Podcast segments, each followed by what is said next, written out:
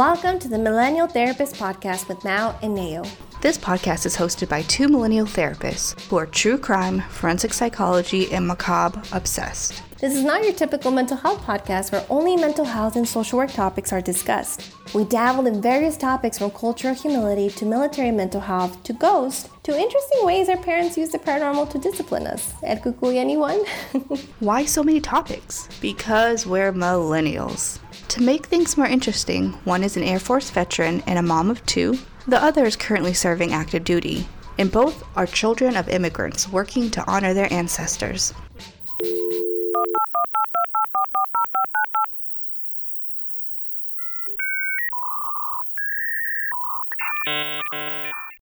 What's up, homies? Thank you for joining us at MTP with Mao and Nao, your favorite millennial therapists and queens of the dark abyss. If this is your first time, welcome. Please subscribe and stay a while if you're returning. Hey, we love your face, all of them. Every single one of them. This is Mao and oh no, I read off again. This is my. Oops, my bad. I'm keeping that in there. I want to be Mao because she's cool. I'm sorry. This is Nao and that's Mao. Hi, hi guys. and today we're gonna talk about the Lululemon murder. I hadn't heard about this case until Mao brought it up the other day, and I was like, okay, let's see what this is about, right? So, just trigger warning this episode includes descriptions of violence and murder. So, let's dig right in. Fashion, yoga pants, murder. If you didn't think you would ever hear these words in the same sentence, well, hold on to the queens of the abyss as they tell you this wild story that sadly ended in murder. So, let's jump right in, homies. According to Maryland courthouse documents, on the morning of March 12th in 2011, manager Rachel Oertli uh, arrived at the Lululemon store shortly before 8 a.m. She noticed that the door was unlocked and initially believed that someone had arrived just before her and had forgotten to lock the door. When she entered the door, the lights were on and things were out of place, leading her to believe an altercation had occurred. Miss Rachel called out and heard someone moaning. She left the store and immediately called 911. Rachel saw a man, Ryan Hall, waiting outside the Apple, Apple store and asked him if he would accompany her into the Lululemon store. Although he did not know Miss Rachel, Mr. Hogg agreed to enter Lululemon with her. After they entered, he went to, towards the back of the store by himself at Miss Rachel's request. Uh, Mr. Haas saw a body lying face down and called out to Miss Rachel to call the police because it appeared as if someone was dead. As he walked back towards Rachel, he saw a second person who was tied up but breathing. He told Rachel that there was one person who was dead and another person who was alive and appeared to have been sexually assaulted. Rachel called the police for a second time. Several officers arrived shortly after. So when the police approached Brittany Norwood, uh, one of the people that uh, um, Rachel and Mr. Ha had found, she appeared to be unresponsive. The police also found Jayna Murray face down in a pool of blood with no pulse. An ambulance arrived at approximately 8 o'clock in the morning, and Norwood was placed on a stretcher and transported to Suburban Hospital. Officer Colin O'Brien was working part time for Suburban Hospital, performing security work as a uniformed police officer on March 12th. He met the ambulance carrying Norwood when it, when it arrived and followed her stretcher into the trauma bay. Officer O'Brien observed a number of cuts on Norwood's chest, legs, arms, and forehead. In particular, Officer O'Brien noticed a 1 to 2 inch laceration on Norwood's right hand that ran parallel to Norwood's thumb. While at the hospital, Norwood was examined by a sexual assault nurse examiner. The examination revealed no evidence of sexual assault. Over the next several days, multiple officers engaged in various conversations with Norwood. Norwood's statements to police officers during conversations were later uh, the subject of a motion to suppress. And we'll talk about this a little bit later towards the end of the episode. But just for the folks that are wondering, kind of like when I first read this from the courthouse document, what is this? A motion to suppress, uh, to suppress is a motion that revolves around the exclusion of evidence from trial, according to the Legal Information Institute at Cornell University. An example of a motion to suppress is where a defendant requests the court to suppress a confession by the defendant to the police that was obtained as a result of a Miranda violation. And specifically, later on, Norwood sought to suppress statements made on March 12, 14, and 16th, and 18th, and the 18th. Well, when they got the details from Brittany, what happened was that apparently Brittany had a habit of stealing things. She would steal things from her teammates in high school and from coworkers at Lululemon. She once stole a weave from a hairdresser by getting the weave done and then saying that someone stole her wallet out of her bag. So after she just never paid for it. I mean, I've never had a weave done, but I know that shit is expensive, so that's wild. We have to think about that, like the the gall on someone to be like, yeah, yeah, yeah, go ahead and do my hair. Like spend hours and mad money on your end to put a weave in and then not pay for it. Like that's fucking rude. Mm-mm. And this was in the DC area, I think, right? Oh, Beth- Bethesda, Bethesda, Maryland. So the managers at Lululemon store are well aware of Brittany's stealing tendencies. They were trying to get her fired from Lululemon at the time of the murder, but it was really hard to just fire someone, so they had to literally catch her in the act of stealing. And unfortunately, it was Jayna who caught Brittany stealing a pair of yoga pants. The way it went down was that Brittany called Jayna and agreed to meet Brittany at the store. Once Brittany and Jayna met at the store, I guess a violent encounter occurred, which resulted in Brittany murdering Jayna. Employees at the Bethesda Apple store, which was right next to Lululemon store, heard noises coming from the store shortly after 10 p.m. And they said that they heard sounds of dragging, grunting, thudding, and high pitched squealing. One Apple store employee asked a security guard to check on the disturbance and spoke to other manager and spoke to another manager about the noises and they continued to hear noises including screaming and yelling and the employee heard one female voice which sounded hysterical and the other female voice saying, Talk to me, don't do this. Talk to me, what's going on? The employee heard additional screaming, yelps, yells, and then heard a voice say, God, help me, please help me. She did not believe the voice pleading to God was the same that had said, Talk to me, don't do this. And then the employee left um, shortly after 11 p.m. Making this more tragic, on the night of the murder, Jayna was not supposed to be working. She was actually covering a shift for another manager. Why did Brittany murder Jayna? I don't know.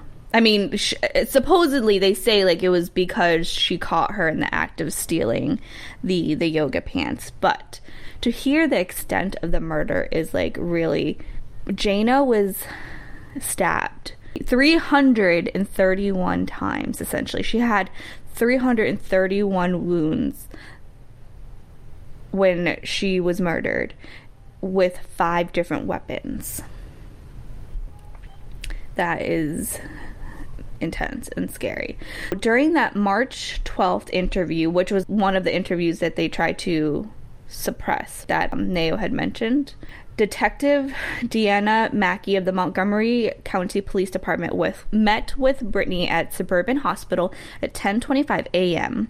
for approximately 45 to 50 minutes. After her conversation with Brittany, Detective Mackey went to the Lululemon store before returning to the hospital at 2:35 to speak with Brittany further.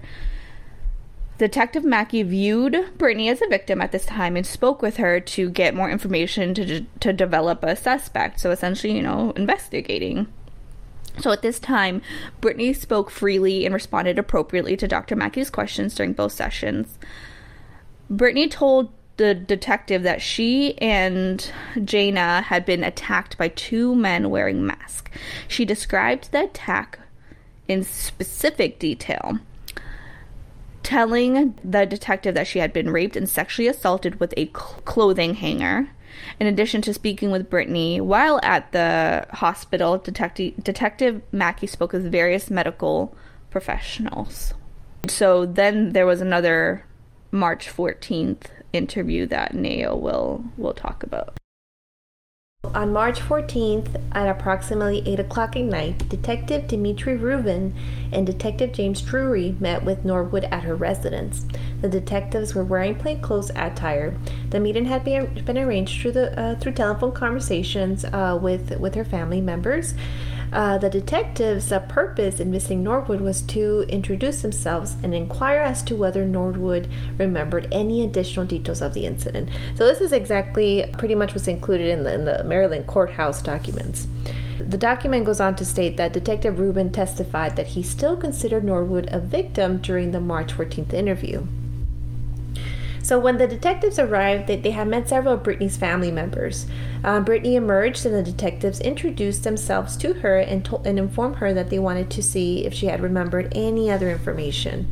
At Brittany's suggestion, uh, the detectives and Brittany went downstairs to her living area and sat around a table in the living room area. Brittany recounted her story regarding the events of March 11th through the 12th, um, while the detectives took and recorded a portion of the interview pro- and um, one of the footnotes states that an approximately four minute segment of the interview was recorded.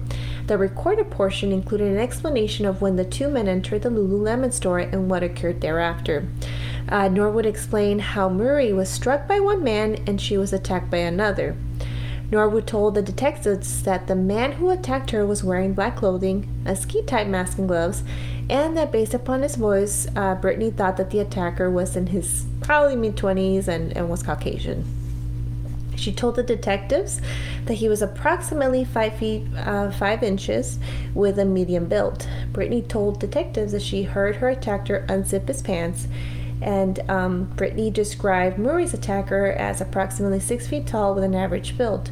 According to Brittany, uh, this person was also wearing black clothing and ski type mask, and based upon his voice, Brittany also thought that the other individual was Caucasian. The atmosphere of the of the conversation was described as very casual. Um, Brittany was very coherent and cooperative. Uh, Brittany told the detectives that she was sexually assaulted.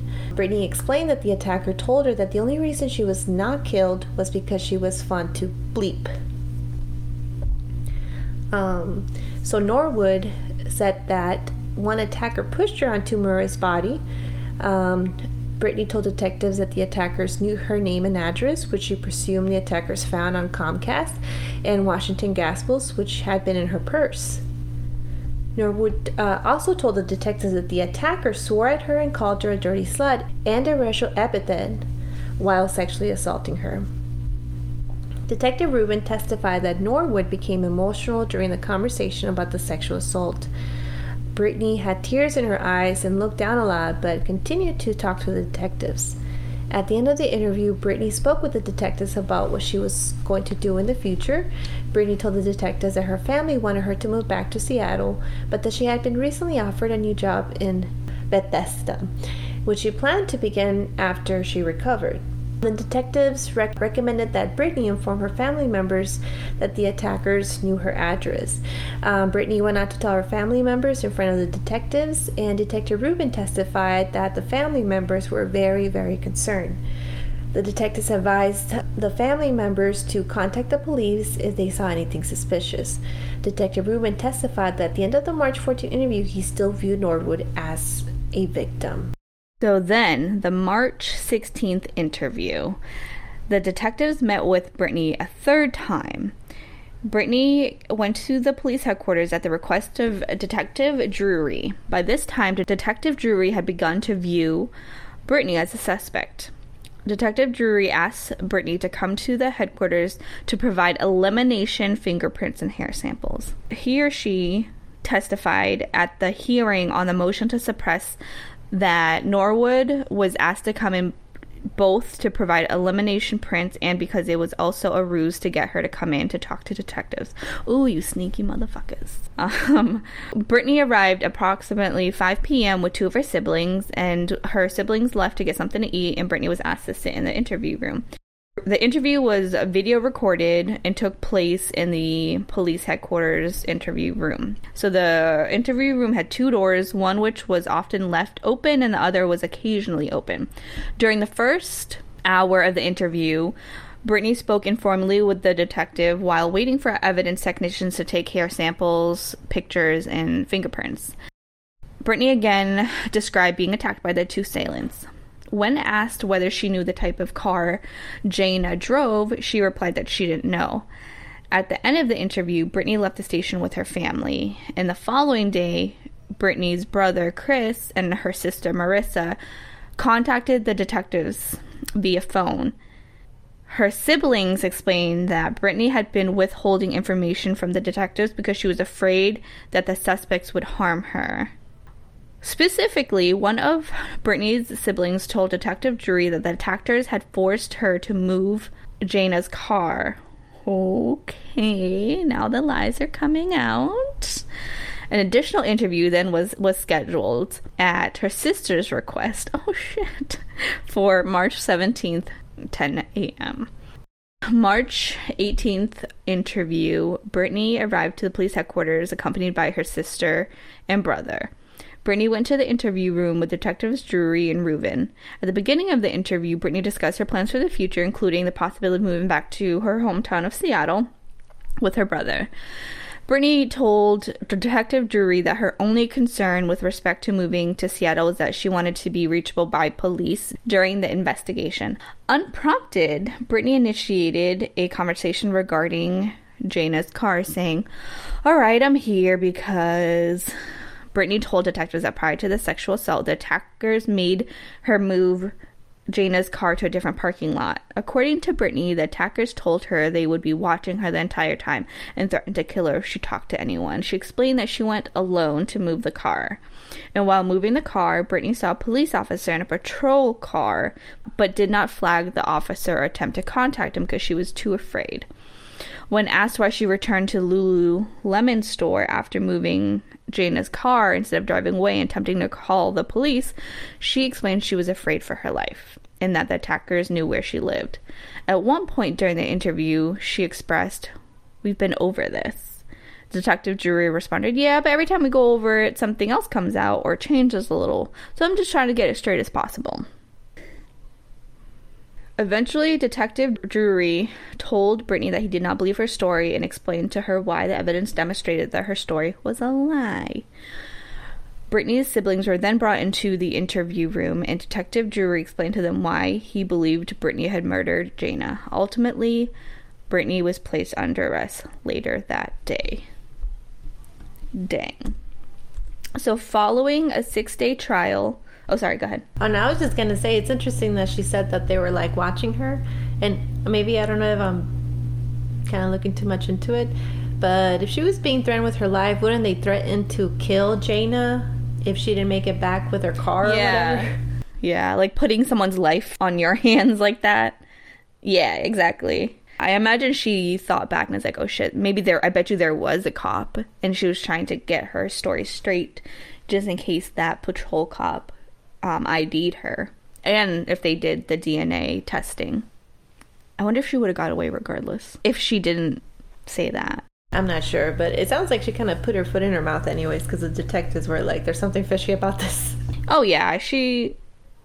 Well, and then also like faking her own shit, you know, or like being there. Like not I'm not telling anybody how to murder, but a lot of times when you stage the scene and then have yourself part of that crime when you're the when you're the perpetrator, like doesn't really pan out. It seems like a 100 out of a 100 they get caught from what I've seen. Uh please reference back to Jennifer Pan's episode. It didn't work out. Yes, yeah, like just I mean, don't murder, period, but uh don't don't do it. I have nothing else. so, following a six day trial, Brittany was found guilty. Wait, hold on. It was only six days? Damn, that's short. Yeah, and I think it makes sense because it's like the preponderance of evidence is um, it's, it's kind of out there. They have like that that employee from Apple, right? That had like kind of surrounding evidence, right? And then they yeah. were kind of kind of building like this whole uh, trying to mm-hmm. catch her in the act of stealing she has some history behind some suspicions motive yeah and then she doesn't even have uh, her story straight away or lined up and the detectives caught right. that on so um, at that point it kind of sounds like they had enough to say like hey to charge. Yeah, we we know you did this. Mm-hmm. Yes, she was found guilty of first degree murder. She was sentenced to life with no possibility of parole for her crime. Judge Robert Greenberg, who sentenced Brittany, said that he went home and mimed stabbing something 331 times. He said that Brittany had ample opportunity to stop. He also called out the employees of the Apple store next to Lululemon. At the time of the murders, you can see security footage of employees listening and not calling. Reportedly, they heard Jayna begging God for help. See, that's tricky because, I mean, it goes to kind of like what is it the the Genovese case of when that woman Genovese was sexually assaulted and raped back in New York City that they they use that they, they use her her example all the time for bystander mm. Intervention where like you know but we should do a case of that too because or an episode of that because there was so much more to why people didn't respond to that and it was because that was what post Second World War II. A lot of them were immigrants, poor immigrants. So there wasn't a lot of trust in the police, you know. Um, and I think it was a lot of like black and brown um, tenants, so they didn't want to involve essentially. And then it goes into like the group think of like, or somebody else is gonna take you know take charge of that situation. So I wonder if that was essentially what happened. Mm-hmm. I mean, I get it. Like somebody should have just called 911, but like I wonder why they didn't. Yeah. If it was that loud. Yeah, I think that's uh and we weren't there to say like uh exactly what happened, right? But I think you're right. Where mm-hmm. when people kind of are bystanders, and it, it kind of hits them of like, is this something that I need to do, or um, yeah, mm-hmm. it's it's just complicated case, and it's that overall. It is. Um, and so I, I get what they're trying to say though is like you heard something, you saw something. We all have responsibility to do something about mm-hmm. it, but not not everything's cut and clear all the time. Mm-hmm.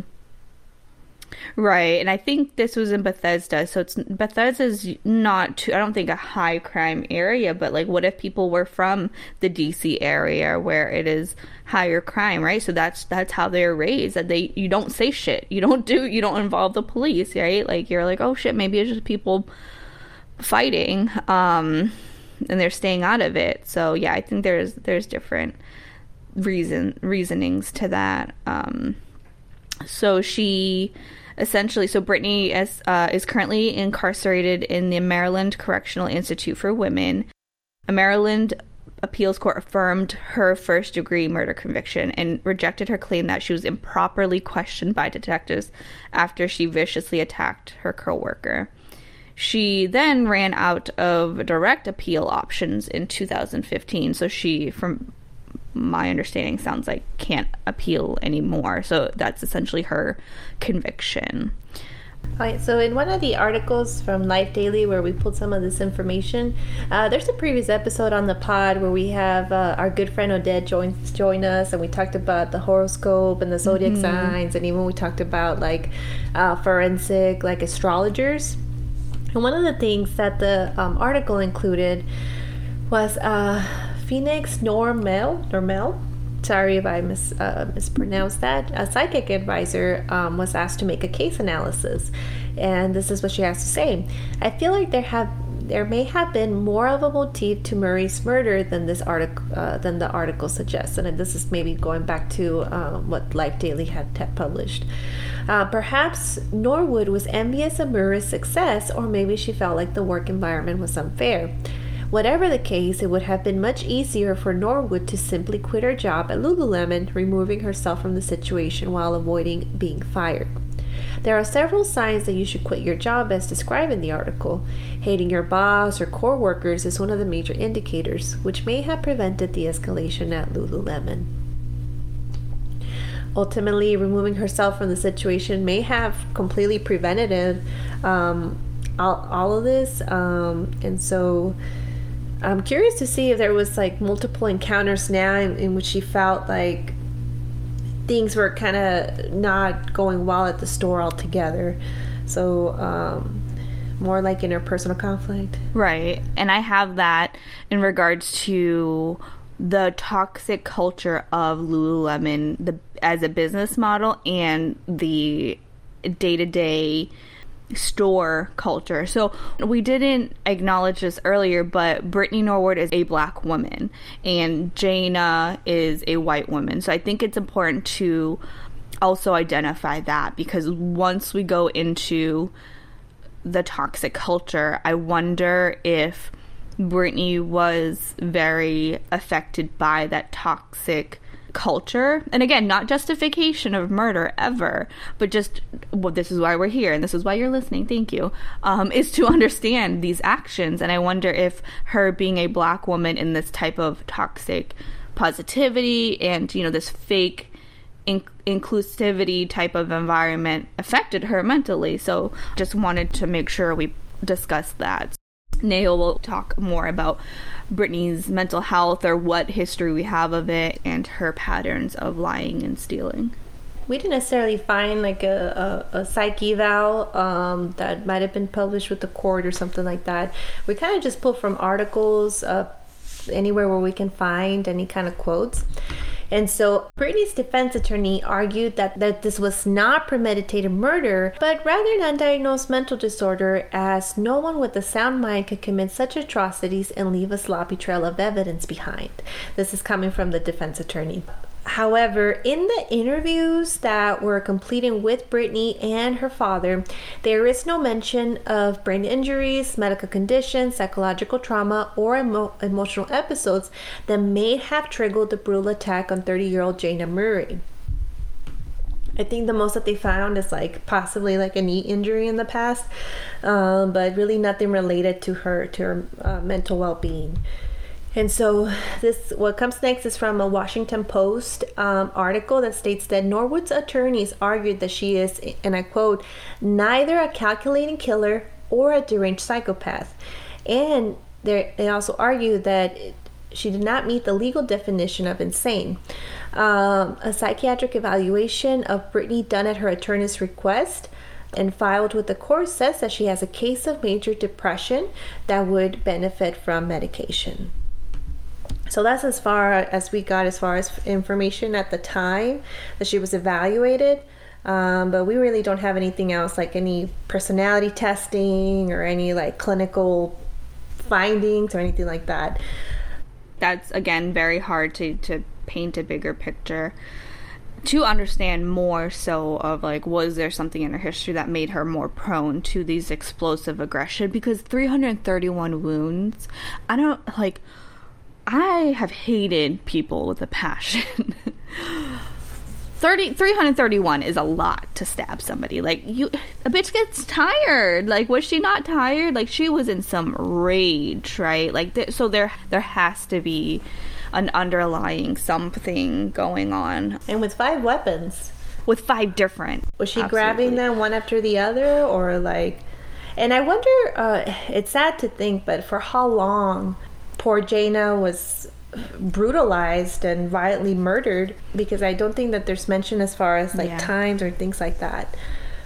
No, but the timeline based on like the Apple employees, it, it had to be maybe like within an like an, maybe an hour, which is like intensely long for a murder. Mm-hmm. I mean, I actually saw some of the pictures doing the research. I I am not one to look at pictures they didn't have her body, thank goodness, on there, but it was like the the crime mm. scene, and it was bloody. Like it was really fucked. And I think it was in different locations too, because if you think about it, like she wasn't stabbing essentially in specific organs, so I think that's why she was able to like have so many wounds. I, I think she was chasing her around the fucking store, and this is just speculation. Like I, but I think like yeah, because and she it was with weapons or excuse me instruments that was found in the store, so it wasn't like a kitchen knife that like essentially was that lethal. She was using she she beat she beat her pretty much. Mm-hmm. So it wasn't even 331 stab wounds. It was like 331 wounds. So she like succumbed to those wounds. Mm-hmm. Fuck. Just, just awful. Um, and so we, we looked into other articles, and um, there's one from Macabre, Macabre Daily. And um, it looks like, you know, in this part, they kind of talk a little bit about the history of lying and stealing. So, according to this article, um, Brittany had a pretty good upbringing. Uh, she was a skilled soccer player. Her position, uh, she was a defender in Federal Way, Washington, to which the Seattle Times printed her name twice in a list of all league teams. She actually went on to play for Stony Brook University in New York, and she was named Defensive Most Valuable Player for one season. Um, the police then discovered some of her former teammates remember that Brittany uh, for more than just her athletic abilities. Uh, one former teammate recalled that Brittany had a reputation among her team- teammates as a liar and as a thief. Other girls on the team had also uh, known uh, had known her long enough. Uh, sorry, other girls on the team that had known her long enough had told investigators that things would go missing and the girls on the team would tell each other, Watch your locker, keep it locked. Um, she's been known to steal things. The, the accusations of theft would eventually cost Brittany her spot on the team, and the coach dropped her due to the accusations. Um, the suspicions of theft uh, d- didn't stop after college, though. After her arrest uh, for Jayna's murder, an old hairstylist of Brittany's, which is what we were talking about when we first started, claimed that she had failed to pay for a full weave of important hair. So um, the stylist had written on face on a Facebook post that at the end of her service, Brittany claimed that someone in the salon had stolen her money out of her wallet. The hairstylist was so upset that something like that could have happened at, at her place of work, so she immediately told her not to worry about payment. As time went on, though, Brittany called her to say that she would bring the money owed for the hair in a later time. She never showed up with the money and later blocked the, sty- the hairstylist from the Facebook page. The owner of the salon validated the stylist's claims, noting that Brittany caused the scene and tried to blame one of her employees. The owner recalled Brittany had claimed that there was more than $1,000 stolen from her purse as she left in the salon's waiting area, even though there had been a receptionist sitting at her post through the entire appointment and no one uh, touched the purse. End of quote. Um, or end of article paraphrasing. the most interesting thing that they found through the interviews, though, is um, they they found out that during the investigation of Brittany's char- character was that the store manager Rachel mentioned to the police that Jayna and Brittany didn't really get along that well. Brittany was suspected of stealing from the store and from other co-workers, and the concerns uh, were enough to call a meeting between the managers and key holders to talk about the accusations against Brittany. This meeting concluded with the agreement that whatever, whatever or whoever found her stealing again would report her immediately and would submit her for termination. See, th- this is. I mean, that gives more motive that she didn't like Jayna, um, or that they didn't get along. But for them to, for them to have a meeting between managers and key holders to discuss that against Brittany, like, was that ever addressed with her? Like, how are they handling this shit? How are they? Were they making it a, a toxic, like gaslighty environment for her? Like, even if she was guilty, you can address things with your employees, and you can also essentially let people go for other things, right? Like, you don't you don't have to catch someone stealing. If she if she was being whatever this toxic person or this awful employee, they could have had means to fire her. Like you're not a fucking union job or whatever. Like you're fucking Lululemon. Stop your shit. So I don't know. I wonder that that like set her off also of them being super shady and like trying to be I don't know hush hush about things. And also wondering like most retail stores have cameras, so that was like the suspicion. Um, who's running the inventory? Who's running? I guess you're this high class ass three hundred dollar pairs Yeah. of bullshit. Yeah, exactly. So then there's you get a little bit of pattern of like lying and stealing and um, that by secondary sources, like people that feel that stuff had gone missing and they might have potentially felt that um, they had a I, not that they witnesses, but they, they they essentially just had suspicions. We were able to also find um, another article that talked about history of intimate partner violence, and so um, I, fo- I found this through NBC Washington. It states that Norwood's ex-boyfriend Maury Branch III told the DC court that she had broken into his home, stolen his cell phone, and on occasion physically assaulted him. The paper goes on to write that Branch told DC court officials that Brittany needed anger management and a psychiatric evaluation. Branch had verbalized his fears for his safety, according to the filing. Branch said in court filings that he had broken up with Brittany in February of 2007, but that she continued to call him and leave him messages. He filed a complaint with the DC Court's domestic violence unit when he said Norwood had used a security code to sneak into his home and steal his new girlfriend's cell phone in October of 2007. Oh shit. You know, she she wasn't. Wow, usually you hear about somebody hacking into somebody's Facebook account, but eh, that's a that's a whole nother level of harassment and abuse. That's like Jodi Arias status. Oh man, this Which Jodi Arias stabbed Travis how many times? Like that's some and that was isolated, but you know, we saw the patterns like right. And and with even with Jodi, was there?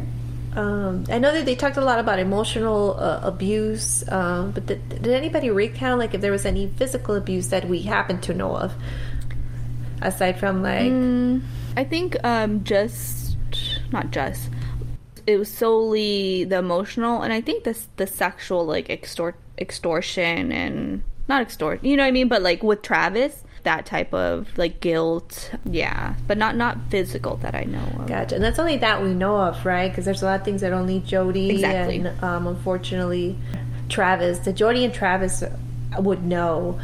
Um, but g- going coming back to this, on court papers, Maury said that Brittany seems not to understand that the relationship is over. So a judge ordered Brittany to stay away from Maury and his new girlfriend, who had also filed a complaint. But two weeks after the judgment, the pair caught her following them in her car and filed another complaint. Brittany was ordered back into court for a contempt hearing. However, after asking for several postponements, she just, she just never showed up. So a bench warrant was issued in May to May of 2008. Um, however, just you know, a year after it expired. There might be some instances, some history of aggression with her, and we're kind of very limited in her upbringing and her former experiences. social mhm, A lot of things are missing.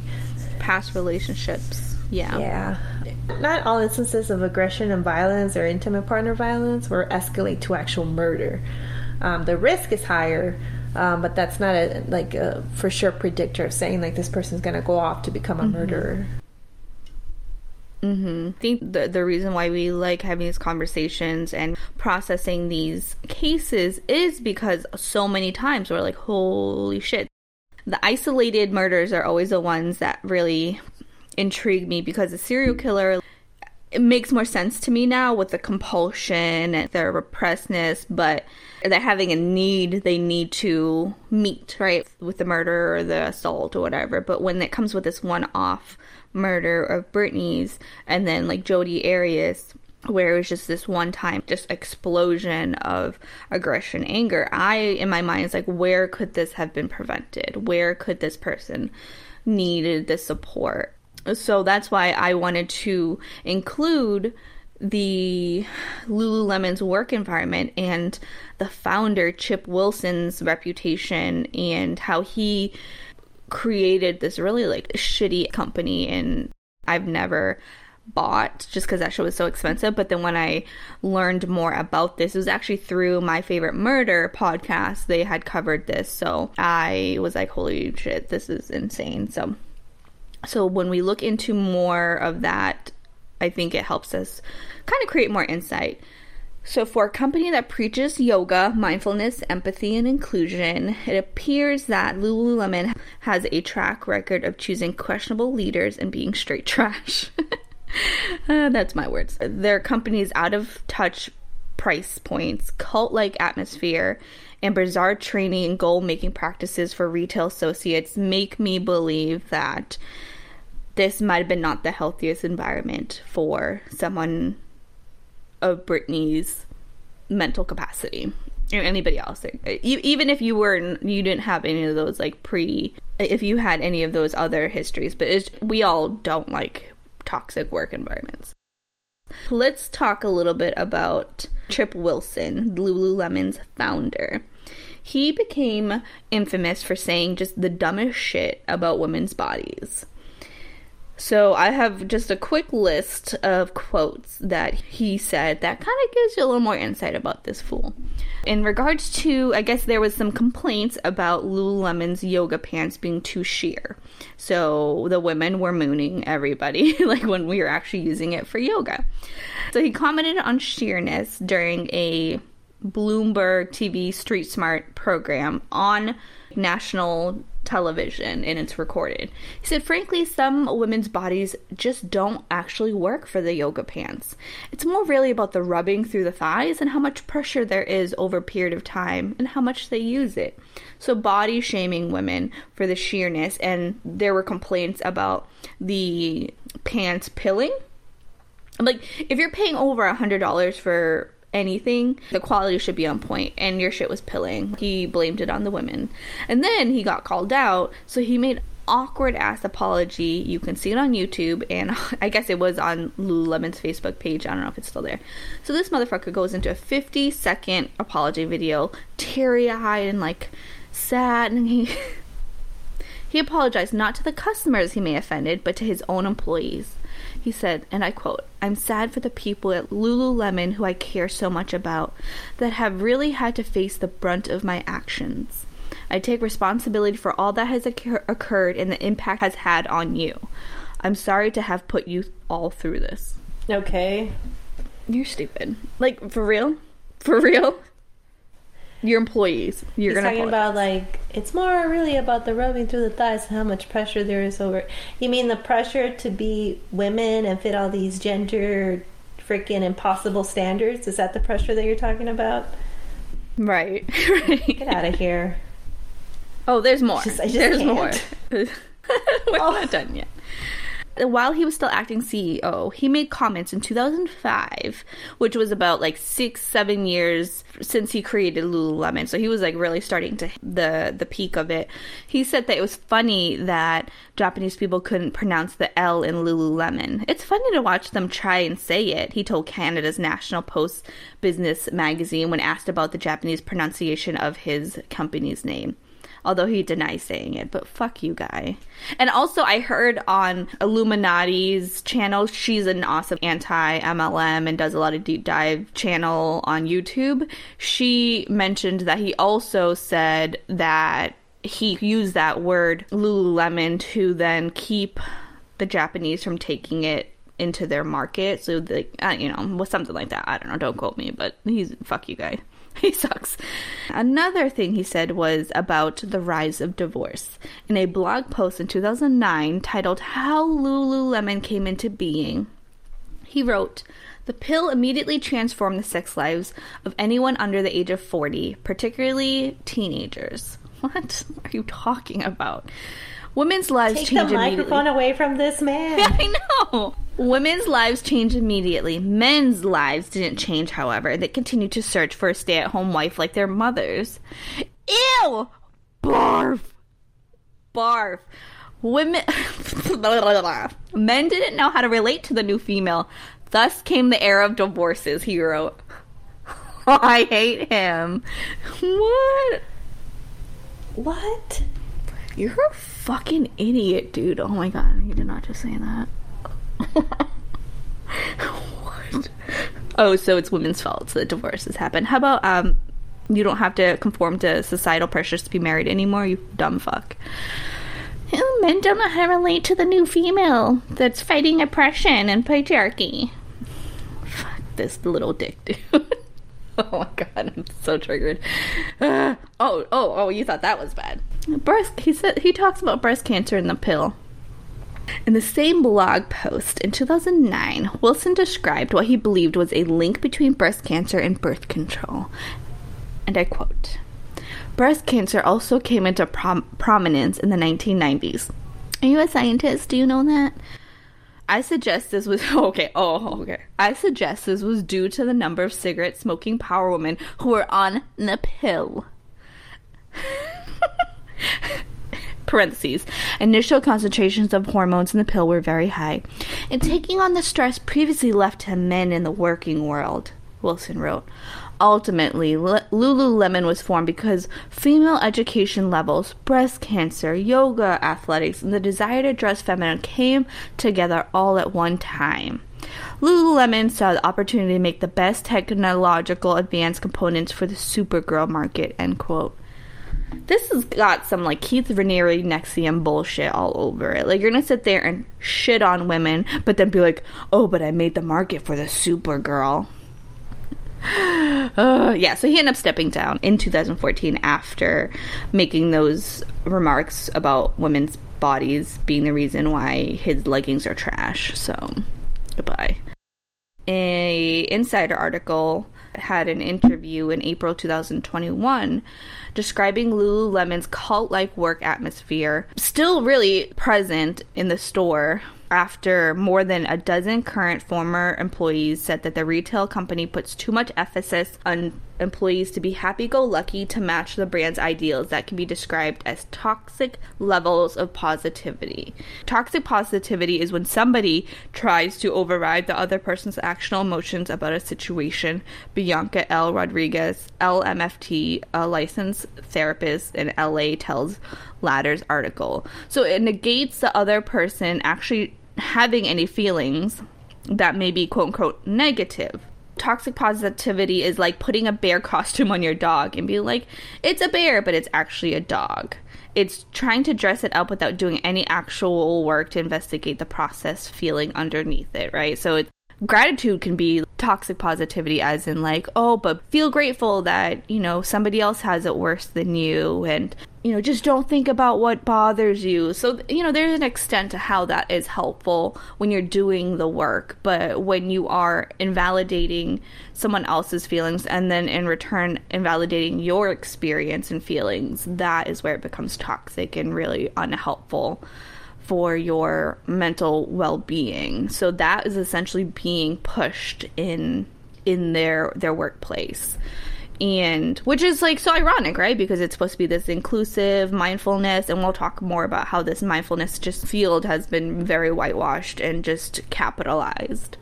But so, why has toxic positivity been on the rise? So, Bianca Rodriguez mentions that increase in spirituality and mindfulness could be to blame or the reason. Um, a lot of people don't really understand the deeper mechanisms of spirituality and mindfulness.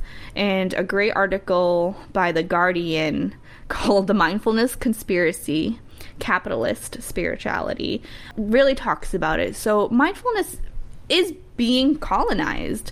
We are seeing it taken from the ancient Buddhist Hindu practices and being used as this capitalistic venture and ways to sell to other people, right? So it's being used as nothing more than a basic concentration training and being stripped of the original Buddhist teachings on ethics that accompany it as well as its liberating aim to dissolve attachment to a false sense of self while enacting compassion for all other beings. So when it's being taught through a Buddhist practice lens, it's essentially like mindfulness is a light of awareness you have on a situation so then you can take the proper response and steps to work through that, right? Like, so if you're becoming triggered by a racist remark, yes, you're going to be mindful of that racist remark and then smash colonization, right? Like, you're going to use that to, you're going to be non judgmental and still acknowledge what's going on. Where this, like, false mindfulness bullshit that's being spewed out is like, well, you can control how you feel. So, you know just just work on how you respond to other situations and just let it go just let it go. And that that is toxic positivity. And that is what's being used to gaslight really people's situations especially in like very political fields or p- political realms and situations. When you are using it the way it is taught in the buddhist traditions, right? A truly revolutionary movement would seek to overturn this dysfunctional system. Think liberation oriented. We're using mindfulness to overturn the systems that don't work for us anymore rather than just changing your shit. So the neoliberal order has imposed itself by stealth in the past few decades by widening inequality in pursuit of corporate wealth. So stress has been pathologized and privatized, and the burden of managing it is being outsized to individuals. So it's kind of like what we're seeing now of like, I'm not burnt out because I didn't take enough breaks. I'm burnt out because the system isn't allowing me to take enough breaks.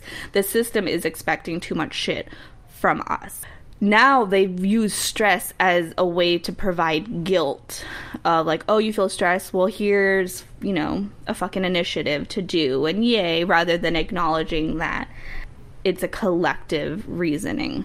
So hence they use a mindfulness step to save the day right mindfulness is really used to depoliticize stress. If we're unhappy about being employed, losing our health insurance, and seeing our children have massive debt through college loans, it's our responsibility to learn to be more mindful. And that's where the shit is insidious. Jon Kabat-Zinn, who is like this quote unquote father of mindfulness, it's a very white man, you see him all the time. He has not he did not create mindfulness. He just capitalized on it and created all these trainings and blah blah blah. He assures us that happiness is an inside job that simply requires us to attend to the present moment mindfully and purposely without judgment. Another vocal promoter of meditative practice, the neuroscientist Richard Davidson contends that well being is a skill that can be trained, like working out one's bicep at the gym. The so called mindfulness revolution meekly accepts the dictates of the marketplace, guided by the therapeutic ethos aimed at enhancing the mental and emotional resilience of individuals. It endorses neoliberal assumptions that everyone is free to choose their responses, manage negative emotions, and flourish through various modes of self care. Framing what they offer in this way, most teachers of mindfulness rule out a curriculum that critically engages with causes of suffering and the structures of power and economic systems of capitalist society. My rant is over. so, pretty much like this very fake facade mask of mindfulness and yoga. I think we're seeing a big push away from that when the people that are becoming more aware of like this is not genuine and true to what the authentic teachings are. Like we're starting to see that shit being pushed is all for capital gain and it doesn't mean shit. And that's why me as a private practice therapist really works on that liberation oriented care. Don't get me wrong, I love mindfulness, I love meditation, I'm all about that life. But it is a tool to be able to regulate ourselves so we then can continue to address the bigger systemic oppressions. I felt like this was like a really perfect time to bring that aspect of, you know, who Nao and I are in acknowledging that there's so much more than just taking a deep breath and, you know, labeling your emotion because then essentially when you're doing that all the time, then you're the one that is responsible, quote unquote, for what happens to you. So, yeah. The next piece is the actual testimonies of some of the employees that worked in Lululemon. So, Nate, if you don't mind finishing up with this. And so when they had come up with this interview, like it states, it was several former employees or current employees at that time had raised some concerns in regards to the culture of the company. So Emma, a former sales associate at one of the company stores in Canada, so she had told the folks writing this article that her manager started making remarks about her mannerisms and pretty much telling her that she wasn't smiling enough while working on the floor. This turned into a reoccurring instance when her manager would hold regular meetings with her about her lack of peppiness. Yeah, we're both making the same face as in like, what the heck? I wish a motherfucker would and, and I think it, like bottom line, like a man is never told that. Like, hey, can you be more friendly? Can you smile a little bit more? Right. Can you exude that feminine energy that people, for some reason, mm-hmm. feel like it's related to just friendliness and warmthness? Because guess what? Um, You're making people uncomfortable by not being happy. No, but that's a good point because a lot of the women that worked in the Lululemon and all stores across wherever it was, predominantly white women too. So that toxic positivity and like being approachable makes it more comfortable for people to, you know, come into the store, supposedly. Yeah, and I think there's like an aspect like, you know, we get it. You work customer service, it's a very people job place, but to kind of be singled out like that, that's something else. And so another employee, her name's Erin, she worked at a Minnesota store and said that the company made it more difficult for minorities to feel like their voice mattered. She goes on to say that I think they definitely don't appreciate all types of personalities. Erin is an Asian American woman who worked for Lululemon and also said, quote goes on to say, and it's harder for minorities to feel like they have a voice during training when they're constantly being talked over. Another employee named Davy backed the claim, saying that employees were generally white, able bodied, for the most part fit looking uh, women with, with some male coworkers. Other workers told the folks that from the article that workers who didn't fit that mold often had difficulty fitting in. The workers also said that they were heavily encouraged to work out daily and often they felt pressure to share their personal problems with their boss. And nobody should feel that way. Ew, for real there's a professional boundary mm-hmm. and for all our folks listening out there um, anybody that makes you feel uncomfortable and is often inquiring about your personal life that's manipulative and it's gaslighting because mm-hmm. more often than not that's a pattern of behavior that they later utilize mm-hmm. to, to use it in any way that they feel is their advantage it's not in your head Right, and you don't owe them shit. You, you don't owe them any of your personal details. That has nothing to do with it. That power differential is what they're they're really using to get that from you. And you still have every human right, even if HR doesn't back you up, but you as a human being does not have to entertain that shit at all. And regardless of age, I think we have some some younger listeners too. So you you yes you listening, you have every right to set that boundary with your boss, with your coworkers, with customers, with mm-hmm. anybody. Like, fuck the customer is always right because uh, that doesn't mean that your safety and your personal comfort comes last. So, right. Tell a mouse sent you, bitch. I'm just kidding. and like I said, again, we get it. Um, if you need help and support, like, definitely. If you have that kind of relationship where the professional boundaries are respected regardless, definitely but it doesn't sound like that's what's, what's happening here and then it goes on to say that Racked once reported that Lululemon had a boys' club culture that was spearheaded by then CEO Laurent Potdevin. Potdevin? Potdevin? Maybe it sounds very French. yeah, Potdevin, who had a years long relationship with an employee. Potdevin had been dating a designer at the company who employees said um, that she received special treatment from dating the CEO including receiving preferential treatment like receiving extended time off and first class travel. Potdevin's girlfriend also had increased leverage that left employees feeling unhappy. Potdevin ended up resigning for failing to meet the company's standards of conduct and specifically failing to, and I quote, exemplify the highest level of integrity and respect for one another in 2018. Like we said, we don't have a lot of specifics, we have just a lot of speculation, but if we kind of take into account everything we talked about and maybe like the lead up to the escalation, uh, this might be some contributors and signs that mm-hmm. there there was something not right. Sadly, Jayna succumbed to the to the injuries. She passed away. Mm-hmm. It, and she, from what it sounds like, we were saying earlier, she was just brutalized by these injuries, mm-hmm. which is uh, just sad case overall and this is an example of workplace violence honestly right? If, if we look at the definition so workplace violence is preventable. Had they seen the signs or even acknowledged or even allowed their employees to have any negative or quote unquote negative emotions they may have or even the space entertain that. They might have seen these behaviors from Brittany and question it in a more like open way of like, hey, Brittany, like, are things going on? Because I imagine she might have been short, you know, with them or snippy or whatever, you know?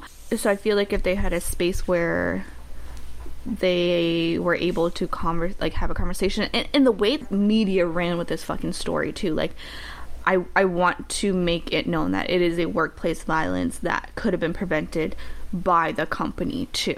So they put Jayna in harm. They put their employee in harm, and this is my opinion, by saying, "Hey, we need one of you guys to to see her doing it."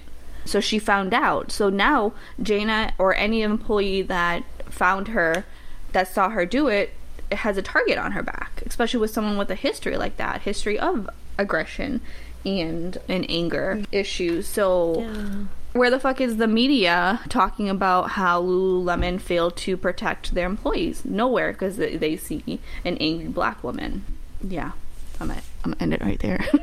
Yeah, oh, it's just so many layers to it, and, and like all cases, it, it has its complexities. But I, I think you're right on that end, where if there was possible concerns of kind of merchandise going missing, and which which goes to say, I, I don't know if they ever released a statement particularly about this case.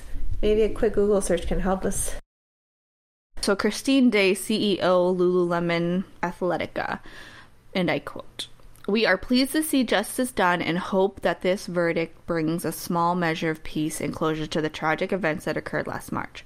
We have all been deeply affected by the loss of J- Jayna Murray and the violation of our safe and loving store environment. The actions of Brittany Norwood that night are, are the antithesis of the values of our company, are not reflective of the outstanding people who work for Lululemon. While it has been very difficult to relive these painful events, who are so proud of our Bethesda store team, and the Murray family for standing for peace, love, and justice for Jayna. We are very thankful for the hard work of the Montgomery County State's Attorney's Office, the jury, Judge Robert A. Greenberg, and Montgomery County Police Department. We continue to be grateful to the Bethesda community for their love, support of the Lululemon and Murray families throughout the challenging time. We hope this provides some peace to the Murray family and Bethesda community. When we think of Jayna, we see her smile. If we hold her smile within us, we can send it to the world every time we smile, so that her legacy of joy and love for life is what lives on. Man, well, rest in peace, Jayna. mm-hmm. and it's just a sad case overall. It is, yeah. And, and I'm just as we like uncover it more, I'm like, this is not an isol. I don't keep saying it, it's not. It's not just a person murdering another person it's the toxic work environment and i think they got off easy with that that was lost in brutality of Brittany's actions because I mean, yeah, obviously there's so much more to that. A lot of stuff came up, I think, with this case that I'm I'm glad we were able to to talk about and process. Thanks for listening. I'm always so awkward at the end because I'm like, yeah. I think for me, it's like we're talking about some some of the most painful and hurtful stories for people because her family, um, you know, survives her. So when we tell these these stories, it's hard to end it without feeling leaving like a little. That's the word that I'm feeling. Saying like you're still processing it, like you're in the moment, like saying like how how did this happen? Like we read about it, we we prepared for the podcast. I feel like that's like the therapist in us. We have to like contain it to like close it up before we go. And then we kind of leave it to the listener and then uh, we're like, okay, now here's the story. We told it from our perspective. Yeah. But thank you for tuning, folks. Uh, we're hoping to keep bringing you uh, cases, and uh, if you have any ideas, please send them over and, and please subscribe and follow us. We appreciate you tuning in, homies. Till next time, homies. Keep it real. Peace. Thank you for joining us, and be sure to come back next week where we continue to explore true crime psychology, the paranormal, mental health, and everything in between. We would love to hear from you, so email us at millennialtherapistspod at gmail.com with your ghost stories, paranormal experiences, questions about therapy and counseling, or the social work field. And don't forget to share, subscribe, and review wherever you listen to your favorite podcasts. Remember, you are valued, you are enough, and you are not alone.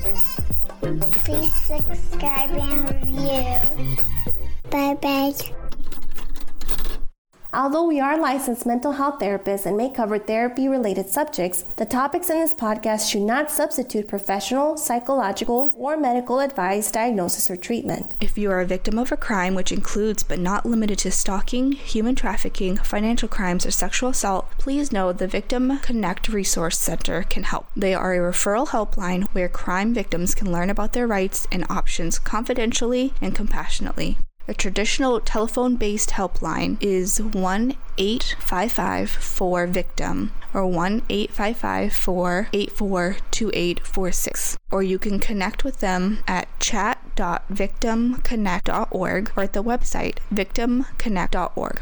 If you or someone you know is in crisis, whether they are considering suicide or not, please call the toll free lifeline available 24 7 across the United States by calling 1 800 273 8255 or visit suicidepreventionlifeline.org. US and Canadian listeners can also text HOME to 741 741 to connect with a trained crisis counselor. UK listeners text HOME to 85258 and Ireland listeners text HOME to 50808. For more mental health resources and support, international listeners can visit the website unitedgmh.org slash mental health support to find more mental health services and resources. And if you are a veteran in crisis or concerned about one, connect with the Veteran Crisis Line to reach caring, qualified responders with the Department of Veterans Affairs at 1 800 273 8255 and press 1 or text 838 255. Or you can always visit veteranscrisisline.net if you or anyone you know may be experiencing domestic violence, you can find resources and support with the National Domestic Violence Hotline. Visit thehotline.org or call 1 800 799 7233.